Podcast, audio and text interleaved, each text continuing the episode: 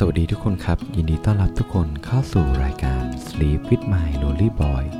รายการที่จะอยู่เป็นเพื่อนของคุณในยามที่คุณกำลังหลับไหล และได้ตื่นเช้าขึ้นมา ด้วยรอยยิ้ม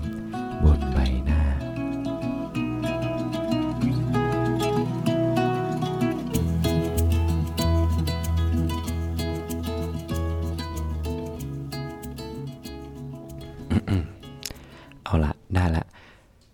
ครับทุกคนครับมาอยู่กับผมโฟกนภัทรนะครับ คนเดิมเสียงเดิมที่จะมา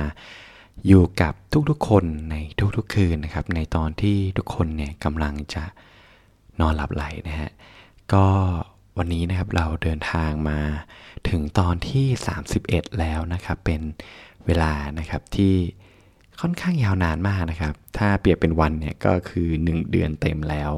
ที่เราได้มาอยู่ด้วยกันในพอดแคสต์พอดแคสต์นี้นะครับ ซึ่ง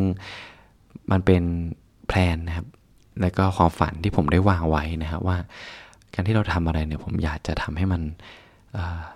สำเร็จนะฮะตามที่คาดหวัง แล้วก็ขอขอบคุณทุกๆคนมากเลยนะฮะที่ยังอยู่ด้วยกันนะครับ จนถึงวันนี้นะฮะก็อย่าเพิ่งหนีกันไปไหนไปไหน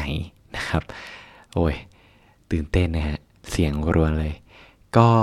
ผมก็หวังว่าจะอยู่กับทุกๆคนนะครับ อย่างนี้ในทุกๆวันเลยนะฮะก็วันนี้วันนี้นะครับก็หลายๆ คนก็อาจจะไปพักผ่อนนะครับ เนื่องจากมันเป็นวันอาทิตย์ ไปพักผ่อนหรือว่าใครหลาย ๆ คนนะครับก็จะไปเที่ยวกับครอบครัวนะครับในตอนปีใหม่ เพื่อที่จะชาร์จพลังนะครับ แล้วก็ ตื่นมาในตอนเช้าวันพรุ่งนี้แล้วก็ออกไปทำงานกันต่อนะฮะก็ถ้าใครยังนอนไม่หลับนะครับสำหรับวันนี้เนี่ยก็มาอยู่เป็นเพื่อนๆกันนะครับ แล้วก็ผมก็หวังว่าถ้าทุกคนได้ฟังพอดแคสต์นี้นะครับ ก็อยากจะให้ผ่อนคลายนะครับ แล้วก็เป็น safe zone ของเรานะฮะในการที่เรามาพูดคุยกันในเรื่องราวต่างๆ ส่วนใหญ่แล้วนะฮะพอดแคสต์นี้ผมตั้งใจนะครับทำมาเนี่ยเพื่อที่อยากจะ พูดนะครับ เป็นเพื่อนกับทุกๆคนนะฮะในตอนที่ อย่างที่ผมบอกนะครับ ในตอนช่วงก่อนนอนนะครับ เพราะว่าผมเนี่ยก็นอนคนเดียวครับ นอนคนเดียว แล้วเราก็รู้สึกว่าเออมันจะมีโมเมนต์สมัยเด็กๆ ทุกคนเคยไหมที่ที่เราจะนอนกับเพื่อนเรา แล้วเรานอนตอนกลางคืนอะแล้วเราพูดกันจนหลับอะแบบเรานอนหงายใช่ไหมแล้วเราก็เอาหน้ามอง เพดานอะไรเงี้ยแล้วเราก็พูดคุยกันในเรื่องราวต่างๆ ซึ่งมันผมรู้สึกว่าคอนเนคกันมากนะฮะผมเคยเจอประสบการณ์เนี้ยสองสารอบ แล้วมันก็ยังจดจำจนถึงทุกวันนี้ แล้วเหมือนกับมันเป็นช่วงเวลาที่เราเปิดใจคุยกันในเรื่องราวดีๆอะ่ะเออแล้วมันไม่มีเขาเรียกว่าสิ่งที่มันมันแย่เลยนะฮะในในเหตุการณ์นั้น แล้วผมก็อยากจะให้มันเหมือนเป็นพอดแคสต์เนี้ยเป็น moment แบบนั้นนะครับ ก็วันนี้นะครับหลายๆคนอาจจะ happy นะฮะไปเที่ยวต่างๆวันนี้ผมก็เพิ่งไปเที่ยวกับน้องของผมมานะครับผมมีน้องต่างพ่อนะฮะก็พาไปกินไอติมนะครับ แล้วก็พามาเล่นเกมกันนะครับในห้องของผมเล็กๆน้อยๆนะฮะก็เป็นช่วงโมเมนต์ที่สนุกสนานนะครับ แล้วก็เฮฮากันนะครับ แต่ผมก็เชื่อว่าหลายๆคนอาจจะมีโมเมนต์อย่างนั้นบ้างนะฮะ อ๋อบางครั้งเนี่ยการที่ผมว่าเราอยู่คนเดียวมากจนเกินไปเนี่ยบางครั้งเราไม่ได้รับ energy ดีๆจากคนอื่นด้วย การที่เราได้อยู่กับคนอื่นบ้างนะฮะสักนิดสักหน่อยเนี่ย ผมคิดว่ามันเหมือนเราได้รับ energy อะไรบางอย่างจากเขาอะคือผมเป็นคนที่ค่อนข้างมีปัญหานะส่วนตัวกับกับครอบครัวของผมนะฮะ เขาว่าไม่มีปัญหากับผมหรอกนะครับ ผมจะมีปัญหาตัวเองนั่นแหละ คือเราจะมักจะคิดว่า เออเราเหมือนคล้ายๆเหมือนคนนอกอะนะ แต่พอเราได้มาเออวันปีใหม่อย่างเงี้ยครับ เราได้เจอญาติพี่น้อง แล้วก็เราได้รับเออ reaction อะไรจากเขาดีๆอย่างเงี้ย เราก็รู้สึกว่าเออ มันก็อบอุ่นดีนะนะฮะ แล้วก็คู่คนเคยไหม ผมเพิ่งคิดได้ว่าเวลาที่เราโกรธใครสักคนอะไม่ใช่แบบโกรธมากนะ หมายถึงว่าเวลาที่ใครคนนั้นทำร้ายจิตใจเราอะพูดแบบ เขาคงไม่ได้คิดหรอกแต่เขาพูดออกมาอย่างเงี้ย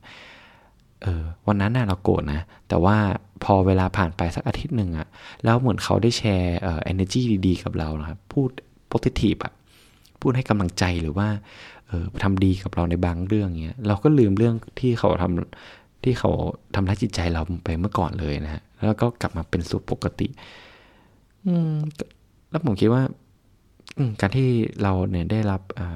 เขาเรียกว่าอะไรอะ สิ่งดีๆอะจากจากคนอื่นเนี่ยผมว่ามันอาจจะทำให้เราสามารถที่จะลบภาพแย่ๆของเขาในบางเรื่องได้นะแล้วมันก็ค่อยๆ บิ้วมาแทนนะเหมือนกับน้ำน้ำนะฮะที่ตอนแรกมันเป็นเป็นโคลนใช่ไหมเป็นน้ำที่ขุ่นนะแต่ถ้าเราใส่น้ำสะอาดไปเรื่อยๆอะในท้ายที่สุดอะครับ น้ำที่มันขุ่นๆมันก็จะเจือจางเจือจางลง สุดท้ายเนี่ยถ้าเราใส่น้ำที่มันสะอาดไปมากพอเนี่ยนะครับ มันก็จะใสขึ้นได้นะอาจจะมีตะกอนอยู่ครับเล็กๆน้อยๆแต่ว่าท้ายที่สุดนะฮะยังไงมันก็ใสขึ้น โอ้โห พูดเป็นปรัชญาเลยนะฮะก็วันนี้เนี่ยเรื่องที่ผมอยากจะพูดนะครับ ก็เป็นเรื่องที่ค่อนข้างที่จะไปในแนวปรัชญาเลยนะฮะแล้วก็ ผมเนี่ยก็ค่อนข้างที่จะชอบคุยนะครับ เกี่ยวกับเรื่องแบบนี้ แล้วผมก็คิดว่าช่วงก่อนนอนนะการที่เราได้คุยเรื่องอะไรที่มันค่อนข้างเป็นนามประธรรมเนี่ยผมว่าอาจจะทำให้เราผ่อนคลายได้นะหรือเปล่า ไม่แน่ใจเหมือนกันนะฮะก็มาลองดูใน episode นี้กันนะครับ วันนี้เนี่ยผมจะมาพูดถึงเรื่องชีวิตเราต้องการอะไรบ้าง แน่นอนนะฮะว่าถ้าเราเนี่ย คิดขึ้นมานะฮะอย่างรวดเร็วเลยนะฮะชีวิตของเราเนี่ยต้องการอะไร อย่างแรกที่เราคิดออกก็คือ อาหารถูกไหมครับ ที่นอน ตอนนี้ผมกำลังคิดสดๆเลย อาหารที่นอนแล้วก็พ่อแม่นะฮะถ้าไม่มีพ่อแม่แล้วก็เกิดมาไม่ได้นะครับแล้วก็มีอะไรอีกอะมีผมว่าไม่น่ามีอะไรนะ ถ้าเป็นถ้ามันเป็นพื้นฐานที่สุดนะครับอืมแล้วก็ผมก็คิดว่าแต่ในสมัยปัจจุบันนะไอ้เรื่องที่ผมพูดมา3ามสี่เรื่องเนี้ยผมว่าทุกๆคนนะครับ ก็มีนะฮะกันหมดแล้วนะครับ แล้วก็ก็ค่อนข้างนะถ้าเราเปรียบเทียบกับเมื่อในอดีตเนี่ยโอ้สบายกว่าเยอะเลยนะฮะ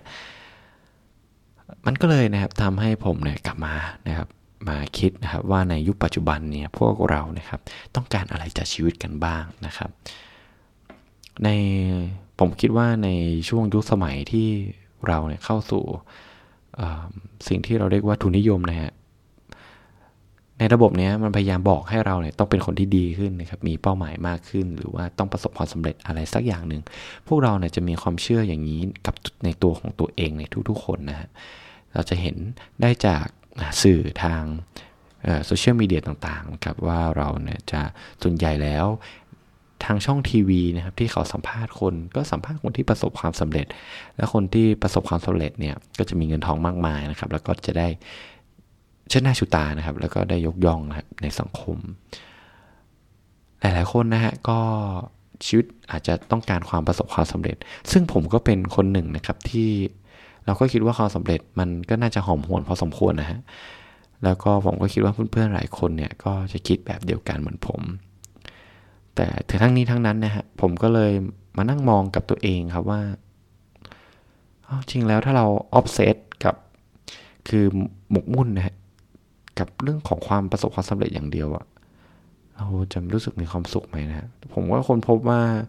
หลังจากการที่ผมได้เข้ามาทำงานนะครับในบริษัท บริษัทหนึ่งเนี่ยแล้วเราคิดว่าเราอยากจะสำเร็จตรงนี้มากอะผลที่เราได้รับอะครับ คือผมทำงานหนักมากนะฮะแล้วก็ผมรับหลาย mission นะ mission นี่คือ project ที่จะทำนะครับคนส่วนใหญ่ที่ทำเนี่ยก็คือเขาจะทำแค่หนึ่ง project หรือ2 project maximum นะผมรับหมดเลยฮะมีอะไรที่ผมอยากทำผมทำหมดครับ สุดท้ายเนี่ยผม obsess กับความสำเร็จมากจนเกินไปจนทำให้ตอนนี้นะฮะผมรู้สึกว่า มันค่อนข้างหนักครับ แล้วก็เรา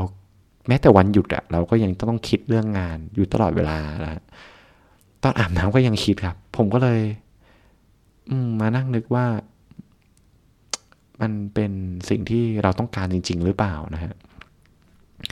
ผมคิดว่าถ้าเราได้ทำในสิ่งที่เรารู้สึกว่าเราเราเราชอบจริงๆลงไหลกับมันจริงๆอะเราจะไม่มีวันมันนั่งพูดวันอย่างเงี้ย ผมเชื่ออย่างนั้นนะ มันจะไม่มีวันมานั่งพูดว่า ผมจะไม่มีวันมานั่งพูดว่า เออวันหยุดต้องมานั่งคิดเรื่องงานอะคือถ้าเราชอบในสิ่งที่เราทำจริงๆผมก็คิดว่า มันเป็นเรื่องธรรมดาอยู่แล้ว มันเป็นส่วนหนึ่งของชีวิตอะเพราะฉะนั้นเนี่ยมันก็ทำให้ผมได้เห็นคำตอบบางอย่างกับการที่ผมทำงานหนักว่าจริงแล้วชีวิตเราอะไอความสำเร็จอะมันมันเขาเรียกว่าอะไรอะ มันไม่ได้เป็นสิ่งที่เราต้องการจริง ๆเสมอไปนะ สิ่งที่ผมคิดอะคือ ตอนเนี้ยชีวิตผมอะที่ผมต้องการจริงๆอะคืออืมผมอะต้องการที่จะอยากจะทำในสิ่งที่เราอยากจะทำจริงๆฮะแล้วก็อยากจะมีใครสักคนหนึ่งนะครับมาคอยมาเข้าใจเรานะฮะคอยอยู่เป็นเพื่อนเรา ผมคิดว่าใครหลายคนก็อาจจะรู้สึกเหมือนกับผมนะ แล้วก็เรารู้สึกว่าเราก็อยากจะเอนจอยไปเรื่อยๆนะฮะกับชีวิต ซึ่งมันเป็นเรื่องที่ค่อนข้างลึกพอสมควรนะว่าชีวิตเราต้องการอะไรเนี่ยนะครับ ถ้าเรามาพูดถึงในเรื่องของกฎมาสโลนะ ก็คืออย่างที่ใครๆหลายคนเคยได้ยินนะฮะ เดี๋ยวผมจะเล่าให้ฟังก่อน ก็คือนะมันมีบันได5ขั้นใช่ไหมของกฎมาสโล นะครับขั้นแรกเนี่ยก็คือความต้องการทางด้านร่างกายหรือหรือกายภาพถูกไหมฮะก็จะเป็นปัจจัยเสี่ก็คืออาหารน้ำเครื่องนุ่มห่มที่อยู่อาศัย หรือพวกยารักษาโรคการพยาบาลเนี่ยเป็นเรื่องธรรมชาติที่ที่ที่ที่มนุษย์ต้องการอะถูกไหมอย่างอย่างเช่น ที่เชียงใหม่เจอฝุ่นอะคืออะผมต้องการละผมมันเป็นสิ่งที่นี้อย่าง priority อันดับหนึ่งเลยคือผมไม่อยากให้มีฝุ่นแล้วผมรู้สึกว่าร่างกายผมผมทำอะไรไม่ได้เลย ประมาณนั้นนะฮะ อันที่สองครับความต้องการด้านความมั่นคงปลอดภัย ก็คือพอเราได้คือมีอาหารมีน้ำเราก็ต้องการความมั่นคงปลอดภัยใช่ไหมเราต้องการที่มีการงานที่มั่นคงถูกไหมครับ แบบต้องทำงานอะแล้วก็ มันจะทำให้เขาเรียกว่าอะไรอะเราจะรู้สึกว่าเรามั่นคงถ้าเรารู้สึกว่า เออ เราสามารถใช้ชีวิตอยู่รอด ได้ในโลกใบนี้นะแล้วก็ตอนนี้ผมก็เริ่มรู้สึกว่าผมมาอยู่ขั้นนี้ตรงที่ว่า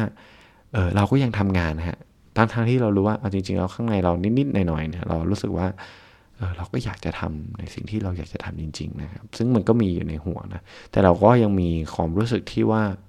เฮ้ยถ้าเราออกมันจะจุดๆๆนะครับเป็นหนึ่งสองสามสี่มันก็ต้องใช้ความกล้าพอสมควร แล้วก็ต้องใช้ การวางแผนสมควรนะสำหรับผมนะครับ ในการที่จะก้าวออกมานะครั้งนี้นะฮะก็เป็นสเต็ปแรกที่ที่เราจะจะออกมานะฮะแล้วก็อันที่3เนี่ยก็คือความต้องการความรักและความเป็นเจ้าของ อืม ผมว่าคืออย่างเงี้ยพอผมอ่านอะ่ะ มันก็ไม่ได้แบบเป็นขั้นแบบว่า แบบถ้าขั้นนี้เสร็จมันต้องเป็นขั้นนี้เหมือนแต่เราอะรู้สึก รู้สึกแบบรู้สึกหลาย ๆ ขั้นนะพร้อม ๆ กันนะถูกไหมถูกถูกไหมบางครั้งเราอาจจะ เราอาจจะหิวข้าวมากเลยอะตอนนี้เราไม่ยังยังไม่ต้องการความเป็นที่รักอะขอแค่กินข้าวก่อน หรือว่ามันอาจจะเป็นมันอาจจะไม่ใช่เป็นบันไดนะ ผมว่ามันอาจจะเป็นความเข้มข้นของนิดมากกว่า ก็คือถ้ามันเป็นความต้องการร่างกายหรือด้านกายภาพอาจจะเป็นนิดอันดับหนึ่งของเรา ประมาณนั้น ก็ความต้องการ ความรักนะฮะแล้วก็ความเป็นเจ้าของ ก็คือเราต้องการที่จะมีเพื่อน มีครอบครัวมีคนรัก มีการยอมรับของเราอะมีความยอมรับในความสามารถของเรา ความเป็นตัวตนของเรา เหมือนว่าแบบเขาเรียกว่าอะไรอะมันมี มันมีโค้ดคนหนึ่งนะ แต่ผมจำไม่ได้แล้วว่าใครพูดว่าเขาพูดว่า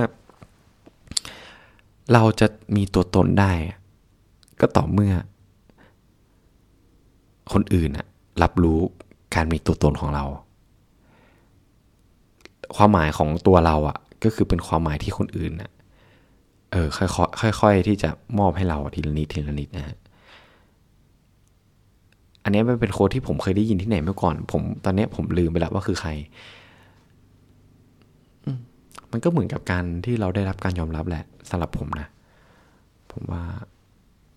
แบบพอมีใครชมเราอย่างเงี้ยว่าเฮ้ยทำไมเราเล่นกีฬาเก่งจังเลยเราก็